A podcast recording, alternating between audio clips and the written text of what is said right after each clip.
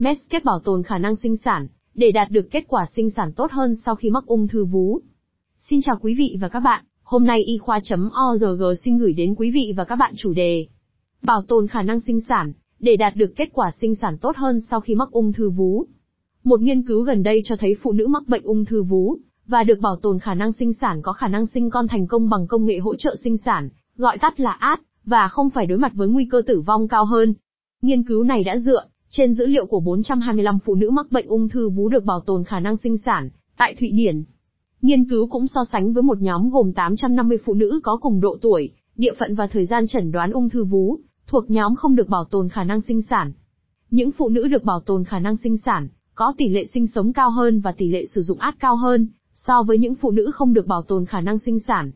Tỷ lệ tử vong do mọi nguyên nhân cũng thấp hơn đối với nhóm duy trì khả năng sinh sản. Đối với phụ nữ trẻ mới được chẩn đoán mắc bệnh ung thư vú, cơ hội tạo dựng nên một gia đình trong tương lai sẽ bị ảnh hưởng rất nhiều nếu không thực hiện biện pháp bảo tồn khả năng sinh sản. Việc bảo tồn khả năng sinh sản có thể đạt được một cách an toàn khi những phụ nữ trẻ được chẩn đoán mắc bệnh ung thư, được bác sĩ ung thư chuyển đến cho các chuyên gia y học sinh sản để đảm bảo thảo luận kịp thời về các lựa chọn sinh sản và giảm thiểu thời gian điều trị ung thư.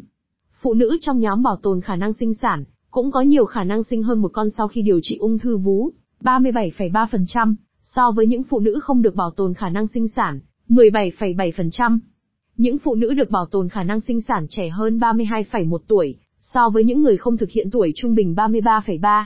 Ngoài ra, những người được bảo tồn khả năng sinh sản có nhiều khả năng có khối u dương tính, với thụ thể estrogen, 68% và được hóa trị 93,9%, so với những người không được bảo tồn khả năng sinh sản, lần lượt là 60,6% và 87,7%. Phụ nữ có khả năng được hưởng lợi từ việc duy trì khả năng sinh sản, nếu họ muốn có con sau khi điều trị, và nhấn mạnh tầm quan trọng của việc các bác sĩ lâm sàng, nên thảo luận về lựa chọn này với bệnh nhân.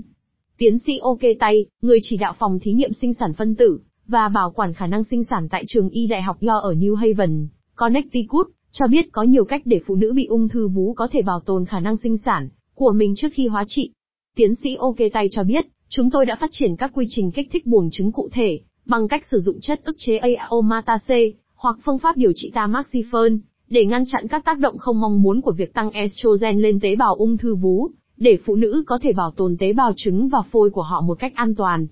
Ngoài ra, phụ nữ bị ung thư vú có thể trải qua quá trình đông lạnh buồng trứng, mà không cần kích thích buồng trứng.